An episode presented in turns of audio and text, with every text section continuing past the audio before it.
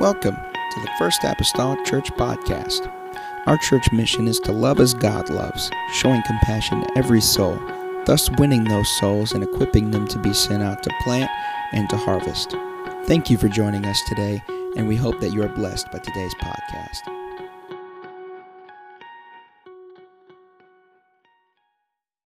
We are in a series on First Peter. We're going to turn to First Peter chapter number 1, uh, verse number 22. Now, if you don't mind standing, again, this is just honor to the word of the Lord. And it's biblical. It's biblical. You can find it in the you can find it in the book of Ezra that they stood while the word of the Lord was being read. Again, nothing concerning the man, but all in honor to the word of the Lord. First Peter 22. The Bible states these words, 1 Peter 1 and verse 22 Seeing ye have purified your souls in obeying the truth through the Spirit unto unfeigned love of the brethren, see that ye love one another with a pure heart fervently, being born again not of corruptible seed, but of incorruptible, by the word of God which liveth and abideth forever. For all flesh is as grass, and all the glory of man as the flower of grass. The grass withereth, and the flower thereof falleth away. But the word of the Lord endureth forever. And this is the word which by the gospel is preached unto you.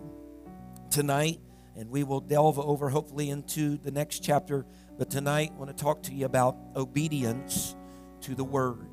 Obedience to the word. If you can raise your voices right now, let's pray that heaven would help us, the Lord would help us the next few moments. Father, I love you this evening. God, we need you, Lord Jesus, in this place. God, open up our minds, God, and our understanding. I pray, oh Lord, today, God, every individual, Lord, setting under the sound of my voice, God, as we turn our attention, God, to your word once again. Let that word of God, Lord Jesus, find an abiding place, Lord, in our hearts, God, and in, in our souls. God, I pray, oh Lord, today, God, anoint us, Lord, afresh and anew. God, I know, God, that you're able to help us, Lord Jesus, as we look at the scriptures. God, for in them are life, Lord, the word says. God, and we need life, Lord Jesus, for our lives. In the lovely name of Jesus Christ, I pray. Amen and amen. The church say, Amen. You may be seated this evening. So here we are, Wednesday night Bible class series on First Peter. Something that you're going to find out, particularly in First Peter, and uh, you should really find this in any any book of the Bible and the Bible itself, and that is this. It's evident in this study, though, particularly, I think it's prominent that each verse that we look at, in whatever chapter it may be, is ultimately connected to other verses within this book. And uh, it's like there are just certain truths that are being spoken over and over again. It's almost like being braided like hair, you know, back and forth. And so they're touched on over and over again, and they build upon one another. And that's the important thing about the Bible. If you really look at the Bible from beginning to end, uh, the Bible is not just 66 individual books, it is a book in and of itself. And so there's stuff that's in Genesis that can find uh, its place and application even in the book of Revelation. And it's all the time tying together and braiding and building upon each other all throughout the Bible.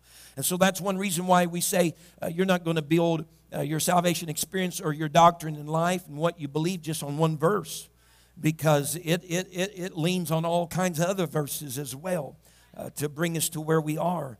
For as a matter of fact, in verse number seven, if you'll recall that of First Peter in verse number seven, remember how Peter was talking how the people were going to go through a time of a trial of their faith, a trial of their faith, and he likened that then the trial of our faith to gold that's being tried in a fire. And we know, we know uh, that one of the outcomes of gold being tried in the fire is its is its purity. Uh, is its purity. It helps bring all the impurifications to the top, and the person that works that can draw those impurities off the top, and so it going through the fire can help its purity. And yet, here in just the verses of scripture that I read to you to get started tonight, verse number 22, namely, it tells us that these people that were from all these different cities and areas of Cappadocia, Galatia, so on and so forth, that all these people that he called pilgrims, because they had their new birth relationship in Christ and it set them at odds then with the world in which they lived. That these people, he said, seeing ye have purified, seeing ye have purified your souls. And so there's something important in that. Since Peter said, "See, seeing that you can pure, seeing that you have purified your souls, or seeing the purity of your souls, if you will," that tells us something about purified souls, and that is this: that there is visible evidence of a purified soul. You see, well, no one can see within the soul of a person per se, you know, but we can because seeing ye purified your souls, there is visible evidence of a purified soul. And one of the ways that he makes mention in our verses of scripture that that is visible, that a purified soul is visible, is because someone with a purified soul then will show love to the brethren. That's what he says in verse 22. You will show love to the brethren. And so, with that being said, us showing love to one another, the brethren is, of course, of the household of faith, although our circle of love is to go beyond that. But having love toward one another there are two basic reasons why we would have that love or why we would show that love to one another. Number one, we'll look at it here in the scripture. We have purified ourselves in obeying the truth, the scripture says. So, number one, we've been set apart by our obedience to the truth and through the faith, and so we love our brethren. But also, what we've already discovered in this chapter, he's speaking to people that have been born again. They've had a new birth experience. And with that being said, since they've been born again, when you are born again, you get another nature, another nature than what you formerly had. You get the nature of God living inside of you, who the Bible says is love. So, the very basis of the nature of God is love. So, it makes sense that you would love one another. Number one, it says because we were obedient to the truth, but also because we were born again, and the nature of God is love. And so we should be loving people. The Bible says in 1 John chapter number 3 and verse 14, it states these words We know that we have passed from death unto life because we love the brethren. He that loveth not his brother abideth in death. We know we have passed from death into life because we love the brethren. In other places in Scripture throughout the New Testament, it says that you and I were dead in our sins. Dead in our sins. But when you are born again, when you have the new birth and you are born again, you pass from being dead into your, dead in your sins to life, new life. So a visible visible evidence of that transformation, that purity of the soul that verse 22 speaks about is that now we have a pure, it says, fervent love for the brethren. And that's known because we passed from death, dead in our sins, unto life, being born again. The Bible says in Matthew 12 and verse 13, and I got this, I don't know if I will use this, I got this out there just in case there's visual learners and we need to do something for you. Okay? If so, just nod at me and we'll take care of it. Uh, but nevertheless, Matthew chapter 12 and verse number 33 the Bible states these words. He says, either make the tree good and his fruit good, or else make the tree corrupt and his fruit corrupt. For the tree is known by his fruit. You've heard that probably oftentimes in your Christian experience. But the real principal truth that is relayed in just a solitary verse is this the condition of the tree affects the condition of the fruit. The condition of the tree affects the condition of the fruit. Good fruit comes from good tree. corrupt fruit comes from corrupt tree. So much so then that the evidence, the visible evidence of the fruit, testifies, gives witness to the condition of the tree. And so Peter says, seeing ye have purified your souls, there's some type of evidences there of the condition of the soul that's bore out. If I can say it like this, the condition of the soul is seen in the conduct of the person, visible as evidence. Love, mind you, the love of the brethren would be the conduct, that visible evidence re emphasized that the character then was a purified soul. But with this, with this tonight, just working our way through, there is a joint cooperation because he says, Seeing ye have purified your souls. As though this is something that Sharon Roberts did. Sharon Roberts purified her own soul. He said, Seeing ye have purified your souls, he says, in obeying the truth. And so there is a real cooperation for the purity of the soul, that there's a cooperation of heaven and earth. There's Sister Roberts' cooperation along with God. She's working with God. She's not working against God. She's working in tandem with God. She's purified her soul. How? By obeying the truth through the Spirit. Someone say amen. So, how do we obey the truth initially? How do we obey the truth initially? Through the Spirit. Well, I think each of us might be able to remember the day when the Lord came down and we felt His Spirit move upon us before we ever had His Spirit living inside of us you, you start, man, I, I, just feel something. There's that compelling, if you will, to do something about where you are and how you've been living. And that is the work of the Spirit upon us. Uh, some people, I'll call it conviction. That's a conviction, a compelling to do something about where you are in life. John 6 even tells us that no man can come unto me, Jesus said. No man can come unto me except the Father, who we know according to John 4 is Spirit except the Father which have sent me draw him. In other words, no one's going to come to the Lord if it's not for the drawing of the Spirit upon them. But whenever that Spirit draws, we have a choice. We follow the leading of the Spirit, or we are obedient to the drawing of the Spirit, or we reject the drawing of the Spirit. And so, first and foremost, you were obedient to the truth the moment that the Spirit of truth began to move upon you. You didn't know anything about God. You were dead in your sins. You, you, you were separated from God because of your transgressions and iniquities. But He came down in the Spirit of truth, just you felt His touch. And it, it might even felt almost literal that it was kind of pulling you somewhere. And when you were obedient to its tug, when you're obedient to its tug, honey, I want you to know that there was already something that started that was going to, the end result was going to be a purified soul as long as you followed it. And so it tugs upon you. And the Bible even tells us, we talk about obedience or be obedience to the truth. The Bible says in Acts 5, and we do have this on the screen, Acts 5 and verse 32, in the book of Acts, it says, And we are his witnesses of these things. Look at this last phrase, and so is also the Holy Ghost, whom God hath given to them that obey him. Amen. That's important. If the, the Holy Ghost is not just going to walk in and slap you upside the face. The Holy Ghost is not just going to enter into your person against your will.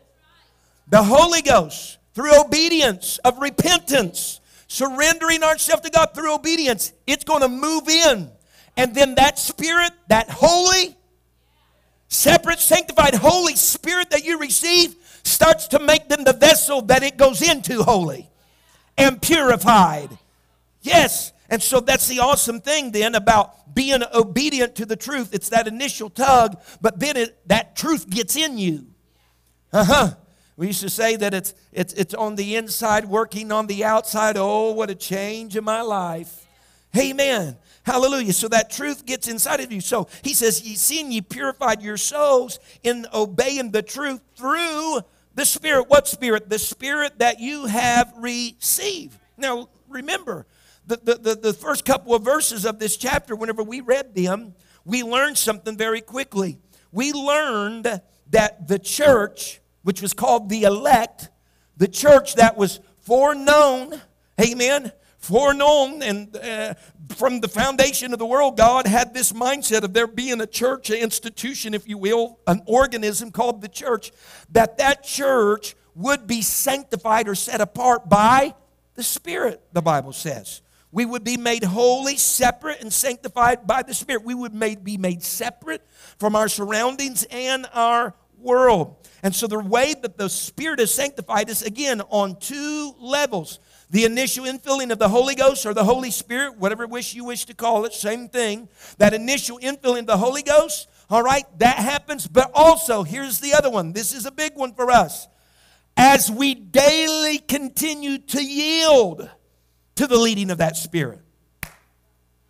Seeing ye have purified yourselves in obeying the truth through the Spirit. That's not just when you receive the Holy Ghost, Brother Terry. It is that, but it's also every day that you live in obedience to the Holy Ghost you received. He says, I'm seeing something. I'm seeing something. And we all see something when someone receives the baptism of the Holy Ghost to some degree. You see something. But I like to see something 10 days from that point of time. Amen. A purification of the soul. And so the character affects the conduct. There is something to be witnessed, something to be seen. The Bible says in Romans 8 and verse 14, For as many are led by the Spirit of God, Holy Spirit, Holy Ghost, that's what it's speaking about. They are the what? Ooh, there's that little sunny thing there again. Remember last week? Us being children? The father, the father-son relationship, us being son, him being father, daughter, father. Remember that? As obedient children. Remember that? Amen. Well, whenever you're led by the Spirit and you're obeying that truth through the Spirit, guess what? That just indicates again, that's your child. And they're my child. Why? Because they're listening to my voice about what to do. Everybody okay? Amen. See all these things. See how all this, see how that leans on other places in the verses that we've already been? Amen. And so we're being led. And no, you talk about the word led when you say, you know, well, they, they led me to the ditch. You know what that indicates? That you must have willfully followed somebody.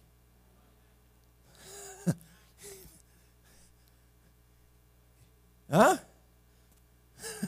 you know, for as many are led by the Spirit, that means you must be following then, willfully, the Spirit. It didn't say being drugged by the Spirit, being driven by the Spirit. No, it said being led. So you had to follow. So we're obedient children as a result of that. Now, notice, we obey the truth that the Spirit that we have received, the Holy Ghost, the Holy Spirit, however, instructs us in.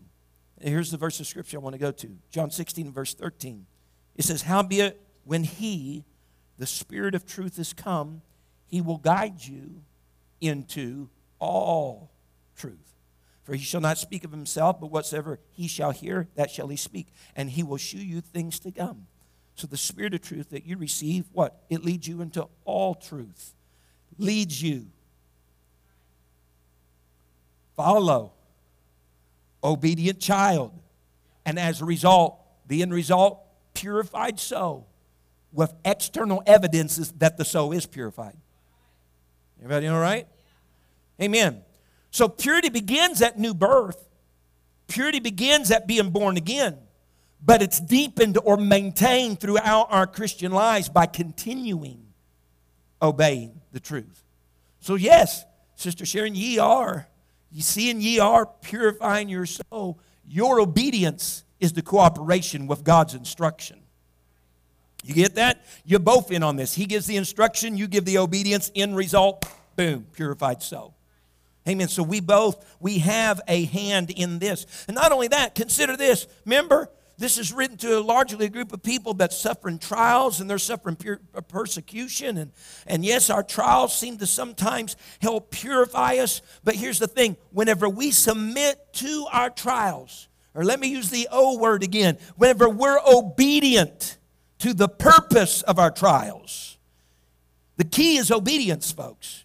What this tells me is this is no matter what the circumstances that are going on in my life, if I'll just remain obedient, whether it's high tide or low tide, whether the wind's blowing or whether it's calm, whether it's a fiery trial or everything's just joyous, if I'll just stay obedient to the truth in and out of all those circumstances, soul's purified. Accomplishes what God wants to get accomplished. That's how He can use a trial to do it, or He can just use the normalcy of life to do it. The key, though, is obedience. Amen. And that's what we've been chosen for as the elect from verse 2. That's what we've been chosen for as the church. And so there's this, there's this movement here this evening. There's a natural movement here from talking about the purity of the soul and then going to the fact, if you look at verse number 23, he says, being born again. There's this movement, purity of the soul, and they're recalling about being born again. And just as a reminder, John 3 tells us concerning what being born again all encompasses. When Nicodemus talked to Jesus about being born again, and he was mistakenly thinking that it meant somehow, as an adult, getting back in his mother's womb and being born again of a natural birth, Jesus made it plain to him unless a man be born of the water and of the Spirit, he cannot enter into the kingdom of God. So Jesus made it very plain what being born again was. But he says, being born again, and here it is, he said, of the incorruptible word of God. Here this is again. This incorruptible business is a big theme in chapter number one. The incorruptible word of God. Because we've read about already uh, in incorruptible inheritance, speaking of heaven. We've read about not being redeemed with corruptible things, so it must be incorruptible things, a lamb that's without spot and without blemish. We talked about purified souls, which are souls that are not corrupted, right? Amen. And so all of this guides us then and following the guides of a incorruptible word, which the word of God, the word conceives us, conception in our spiritual birth. The Bible says in John 17, 17, sanctify them through thy truth. Thy word is truth. His word is truth, and it sanctifies or sets us apart. It makes us holy. It makes us holy. The Word of God is so important to our lives whenever we are obedient. Let's consider some of the things concerning the Word because we're going to be talking about it for just a little bit here tonight. Look, if you will, at verse number 23. This word that we are talking about, there's three things that are alliterated here for you. The Word of God, number one, is pure, it's incorruptible. All right? It's pure. Number two, the Word of God is permanent. He said in one verse that it abideth forever. In another verse, he said it endure forever. The Bible says that even, and he takes these verses of Scripture right here in verse 23 and 24, really from Isaiah, because in Isaiah he talks about how the grass may wither and the flower may fade, but the word of the Lord will stand forever.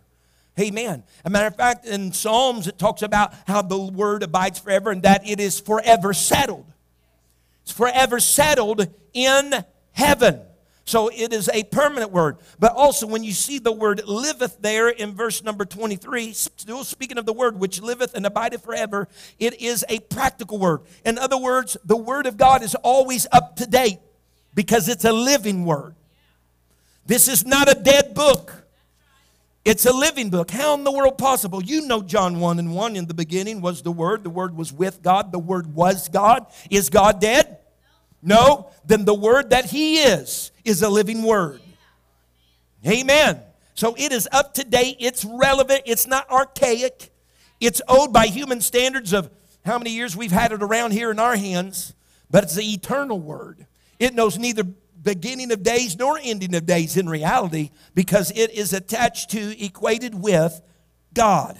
Amen. And so God's word abides forever. And here's the awesome thing about it then if His word abides forever, then those things that receive His word seem to have a certain eternality about them, eternity, if you will, about them. I like uh, what Clarence Sexton uh, wrote in a book that I've read here just in this new year. He said, Every word of the Bible was settled before any word of it was ever given to men to pen. Before the Holy Ghost moved upon men to write the words of the scripture, as David said, it was forever settled in heaven before it ever became settled down here on earth. It was forever settled in heaven, that word. And he goes on to tell us that this word that he's talking about, if you look at verse 25, this word that he's talking about is the gospel that was preached unto you. This incorruptible, permanent, practical word is the word in which the gospel was preached to you. The gospel, the, as 1 Corinthians 15 explains, the death and the burial and the resurrection of Jesus Christ. Through that word, those things were made known unto us. The preached word. The preached word. The Bible says, listen to this Galatians 3 and verse number 2, scriptures here tonight. These are questions, and the answer is known here. This only would I learn of you. Received ye the Spirit you see that? And here's the options by the works of the law or by the hearing of faith. The answer that is rhetorical here is by the hearing of faith. He says in verse number five of the same chapter, he says, He therefore that ministereth to you the Spirit and work of miracles among you, doth he it by the works of the law? Here's the rhetorical again, or by the hearing of faith. Of course, by the hearing of faith, the answer to both of those, that you receive the Spirit by the hearing of faith. The Spirit that's ministered to you comes by the hearing of faith. And we know then, according to Scripture, this is just us compiling Scripture together. Romans 10 and verse 17, so then faith cometh by hearing. Huh? And hearing by what? The word of the Lord. That's how the gospel that was preached unto you can be the incorruptible seed that helped give you new birth. Someone hear me? It can give you new birth. That's you receive the Spirit by hearing of faith, and faith cometh by the preached word. This is just like A plus B equals C. it's an incorruptible word. It's an abiding word. It's a living word. And the fancy thing is this so it gives us a incorruptible, living, abiding message. Look now, here we are. Let's spill over into chapter number two. We're still talking about the word. Verses 1 through 3. Wherefore, Peter says, laying aside all malice and all guile and hypocrisies and envies and all evil speakings, he says, as newborn babes desired the sincere milk of the word, that ye may grow thereby. If so be ye have tasted that the Lord is gracious. So we got a little bit of a cause and effect thing happening here, right? Slap the kid and they cry, cause and effect. We've got a little cause and effect going on here. You smiled a little too much there, Tyler, on that one. I don't know about that. we might need to talk about this before you all get married. I'm just saying. There's a cause and effect happening there. Having been born again by the word, having been born again by the word, which we already seen in the last chapter, we lay aside some things in chapter number one, or in chapter number two, in verse one. So we've been born again, and therefore we have laying aside. Wherefore, laying aside malice and guile and hypocrisies, envies and evil speakings. So the purifying of our souls that we had a hand in because we are obedient to the word.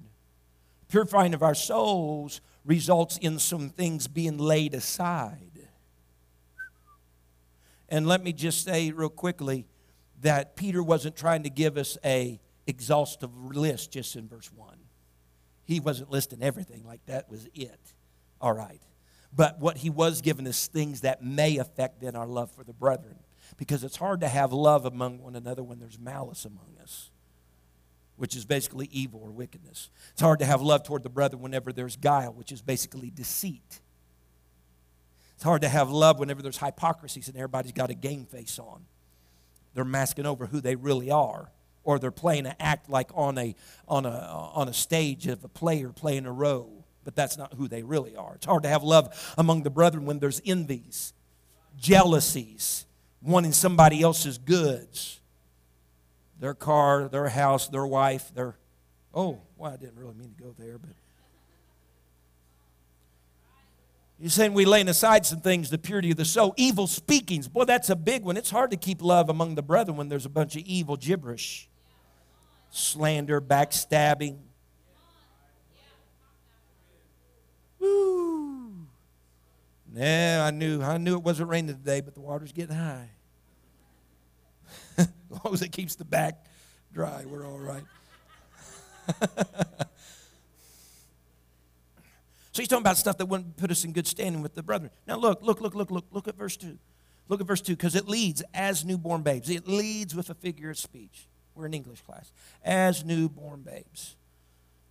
It's used, but what, what's, what Peter is doing here, and, and something I think that we have failed prey to, and me even personally over the years and time, so whenever I see as newborn babes, I'm thinking that Peter is addressing then newborn babes in Christ, but that's not necessarily the case. As a matter of fact, all these people in these different cities and locations that we begin with that he's addressing, they could be at all kinds of differing levels in their Christianity right now.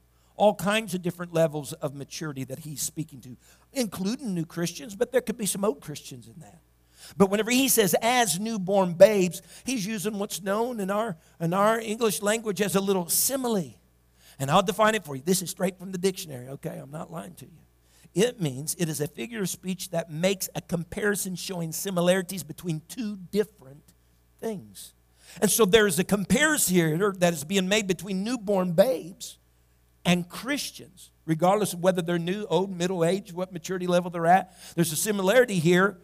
And here's the thing uh, they've been born again, yes, whether recently or not. Here's the comparison. The similarity is this that all Christians, regardless of your maturity level, new Christian, old Christian, 20 year old Christian, five year old Christian, five second Christian, that all Christians should desire and crave the Word, just like a newborn baby craves milk. Ooh. In other words, and look at this the very thing, look at verse 2, the very thing that those babes desire is the very thing that aids in their growth. See, I make the mistake over years, Bishop, because my mind just automatically goes, well, that's talking about new Christians. No, no, no, no, no, no. Any Christian at whatever level needs to have a craving and a desire for the Word. And having a craving and desire for the Word is what helps us grow in our Christian experience. We grow, we spiritually grow by the Word of God. So sometimes, and we got to ask ourselves this question, we got to be honest with ourselves. You know, are we obeying in the truth? Huh? Because sometimes our stunted growth in our relationship with God might be linked to our diet, figuratively speaking. Hmm. Because the milk's going to help the baby grow, and the word's going to help the Christian grow, whoever he is in his age as being a Christian. And so, if I'm having stunted growth in my Christian walk and experience, maybe my diet's been off kilter. Maybe I've been feeding on things. Maybe I've been feeding on things that are not helping me in my growth as a Christian. It's, isn't it hard to keep a good diet? Huh? Isn't that hard? It's like my goodness, who put 10 pounds on the scales? But when you open your cabinets, you see ding dongs and Twinkies and Debbie cakes and ice cream gallons. That's a bit. What are you saying? Well, your, your diet's kind of stunted your objective.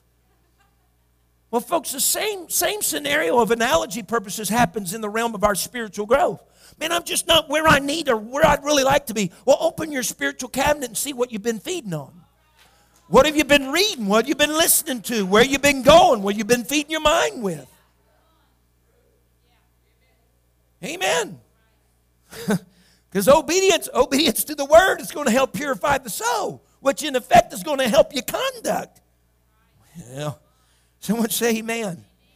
So, being that our desire many times is tied to our appetite, Our appetite, though, might be a little squelched if we're already full. I don't know how many times, you know, sometimes, you know, you just get asked, well, aren't you hungry? It's like, well, I just ate, you know, so much long ago. Well, I made this good meal. I never usually ruin, ruin a meal that my wife's made by eating before it. But I'm just saying, well, I just made this great meal. You tell me you're not going to eat this? Well, I just ate something just a few moments ago. What am I saying? I'm so full that I really don't have an appetite, although that is a whole lot better than what I had five minutes earlier. Hmm? He's wanting us to feed, amen, feed upon the word as a, as a new babe. I mean, does, do you realize how much a new babe really likes milk? it has like this internal alarm that goes off, whether it's convenient or not convenient. And it's ready to go and it knows where to find it.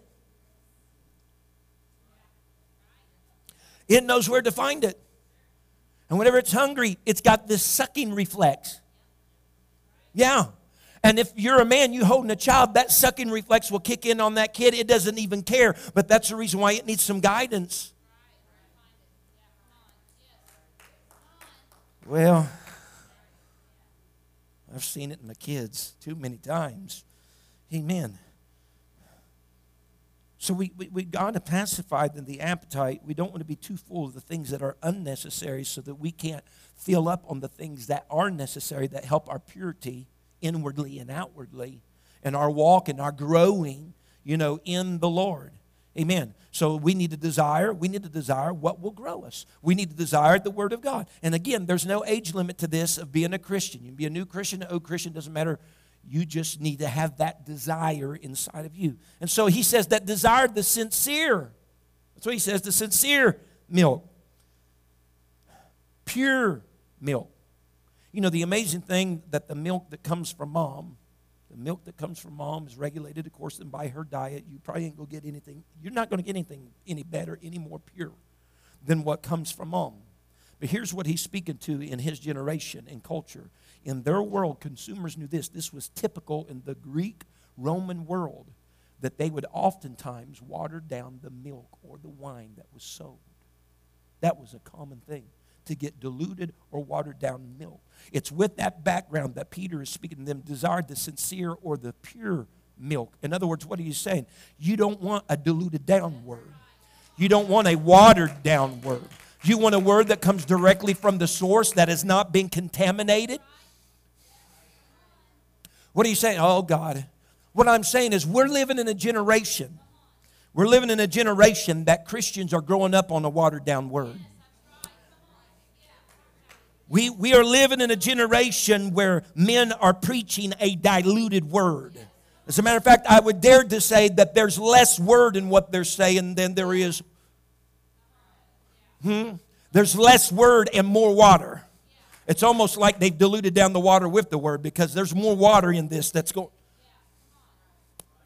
He says, You need to desire the sincere, the pure. Uh, I uh, just had a, Lord help me, God. Sister Shay, you should have never said anything to me. But uh, so much so that things are coming back talking about how here at the church we are, we're, we, they actually preach the word of the Lord. They actually talk about the Bible rather than it being some inspirational speech with a few quotes from, you know, Mandela in there and, you know, Benjamin Franklin. What are you saying?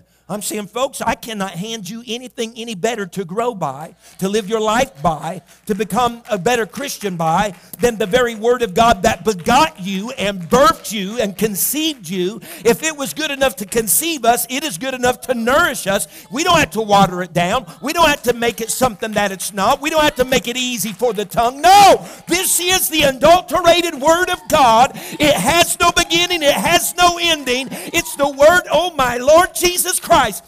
Mm. Woo! I don't have to have a secondary book. I don't have to have a prayer book to give you a lesson out of. I don't have to have a catechism to give you a lesson out. Of. I don't have to have all that. This is the Word of God. This is God's thought. This is God's expression. Amen. So he says the sincere milk, the pure milk not watered down, not contaminated. Here's, Lord, I've almost found me a horse to ride here. People are duped into thinking that they're getting what they desire. I'm going for the word. They're duped into thinking they're getting what they desire until it's too late. And you know what happens when it's too late? There's been an appetite then created them in them for the watered down because that's what they've always tasted. God help me. And then that's the reason why everybody is looking out for a building, a church, a pastor, something that suits them. You hearing me? That suits them. I want this to suit me. Talk if you talk about it and it let me put in these if you're going to preach it and you're going to talk about it but it don't taste right to me you hearing me? Why? Because they have had created inside of them an appetite for the diluted, an appetite for the watered down. You know, there's people today that they can eat generic everything. And that's okay, I guess, if that's you, if you've grown accustomed to that. But if you've set certain things before me of what is this particular brand or the generic, I'm going to tell you, you know why? Because I have acquired a taste I have acquired a taste and I know the difference through the perception of my tongue. Mm-hmm. He said, the sincere milk, the sincere, not diluted, not watered down. Amen. So there's importance then of this word. The importance of the word is not only seen then in us being born, right? The seed of the word, we're begotten, we're born again. You can see it there in verse number 23 the incorruptible, the incorruptible word that we are born again by, that incorruptible seed. So its importance is not only in us being born again, but it's also important then, as we see in verse number two, it's important in our development, our growth. So, like this. So the word really has two comparisons here. He compares it to a seed, and he compares it to milk. And so the word as a seed initiates our new way of life but the word as milk sustains our new way of life. And when we talk about seed, and in that verse of scripture, we talk about seed, we're talking about, we, you can talk about literal, the planting of seeds, those type of seeds. But it is also this there's a connotation to this word when we're talking about this seed, not just about what you put in the ground, but the seed of a man. You understand what I'm talking about? That's necessary for conception in the womb. And so the word of God is a incorruptible seed similar to the seed of man that's necessary to impregnate the womb. so it did give us a conception of new life, the word of God. But when we understand that, look at this.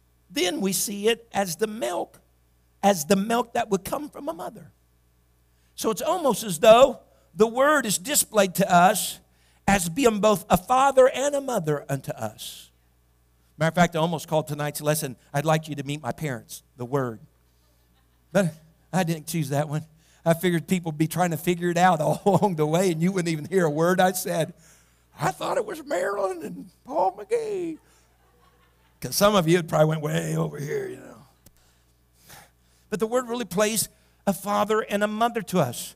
It is a father to us through the seed of conception. But it is our mother because it is the milk of the mother side of it that nourishes us after our birth. So the word conceives us and the word nourishes us. The word is the father because it brings the conception of the seed, amen, for a new birth, but it is the mother because it is the milk that nourishes us after we're born. Thank God for his word. When's the last time you read your Bible? That's just a good question throw in there at that point in time. You're begotten by that preach. The gospel is preached to you by that incorruptible word, and it will continue to nourish you. So the word, it's it's our parents, our father, our mother. You can look at that in a lot of different ways because you, you pick up the word sometimes. You pick up the word sometimes, and it corrects me. Now, mom corrected me sometimes, but dad was usually a whole lot more of the corrector than mom. Mom laughs sometimes. because we could get her to laugh. One more circle around the kitchen table. That was Rebecca. But nevertheless, so the word corrects you sometimes, but it also nourishes you sometimes. You pick it up, and sometimes it's encouraging you, and other times it's instructing. See, it's playing mother and father to you. It's giving direction. You, you hear its voice constantly in your, your ears. I got to hurry, don't I? Let's go. We're good. We're good. Don't get nervous. I'm not nervous. Mr. Schreiner said this. He said, The desire to grow springs from an experience with the Lord's kindness. The desire to grow springs from the Lord's kindness, an experience that leaves believers desiring more. That, that's verse number three. Look, he says, That ye may grow thereby. That's verse two. If so be ye have tasted that the Lord is gracious. So you're going to desire the sincere milk of the Word of God. You're going to grow, if so be that you have tasted the Lord. In other words, you desire the milk of the Word if you've tasted the Lord, which really uh, our, our, our rendering here, the Greek language is really also, there's a tendency that it could be since you have tasted the Lord. You have this desire then for the Word. Here's the amazing thing about me. I love, I love reading everything I read because you see everybody's just chaotic thinking. And sometimes I think they make it more complex than what it really is. And that is this. Were, I was reading all kinds of different people and scholars, and this one is arguing whether the milk that was being spoke of, Brother Zach refers to the written or the preached word, and then someone else is arguing whether or not the milk is referring to the Lord. Let me sum it up for you. It's referring to both. Because the Lord is the Word and the Word is the Lord. Amen. I say both because they're one and the same. We already been to John 1 and 1. We could go to other scriptures, but that word was God. When you've experienced the new birth of God, when you've experienced that new birth, that new spirit, you will desire Him and Him through His Word because it is Him. In other words, it's not just me obeying the truth as a word, but I'm obeying who the truth is, which is God. Both of these elements come to play. Uh, once again, what? We, we, we, we sanctify them through thy, word, thy truth. Thy word is truth. Okay, that's good. But Jesus also said, He said, I am the way. Huh? There's some people out there that know the truth and the life. No man coming to the Father but by me. So the truth that they obeyed in chapter 1, verse 22, it's not only just the obeying of the word. Say it like this truth is also a person. Jesus said, I am the way, the truth. Truth is also a person. It's not just obeying the word, but it's obeying, amen, a person, the Lord Jesus Christ. And when we do these things, and you can stand with me 45 minutes, we're good. Don't want anybody say I didn't use this to begin with. I just thought, though, in case I seen a puzzled face, which I probably missed one or two of you. So, obedience to the word. That's really where this, this whole thing comes around. There are really two imperatives that we had in both these sections. Number one was an imperative to love, love our brethren. But that only happens, can happen, if we're obedient to the word. Purifying souls in obeying the word through the Spirit. The other imperative of the second, the second uh, uh, section was really calling us to desire or to crave. But again, that requires the Word. The Word. And so, Peter, his voice for Christians of every age, and, and not just speaking the age as far as centuries, but also maturity and age, however long you've been a Christian or not been a Christian, the Word plays a very integral part, or at least should in our lives. Weather's going to be coming here. No, my phone went off. if we unbow our heads here this evening, obedience to the word. So if the Holy Ghost came to them that obeyed, and that's what the scripture said, if you ever learn anything then about repentance, baptism in Jesus' name, and the filling of the Holy Ghost, I'm telling you tonight that it is vitally important to be obedient to what you learn Amen. Because there will be some things that will manifest then in your own life by virtue of obedience to what you know. Obedience to what you know. And whenever we come to settings like this and we start to teach, what we are doing is broadening what you know. And what that does, what that does is demand, it demands then a greater obedience because you know more tonight than what you did before you walked into this place. Amen. But all that is going to do is help you in your growth pattern. Your growth pattern. Thank you for listening. If you would like more information about our services and activities, you can find us on Facebook, Instagram, and Twitter with the username FACMC. Again, that's FACMC. Thank you and have a blessed day.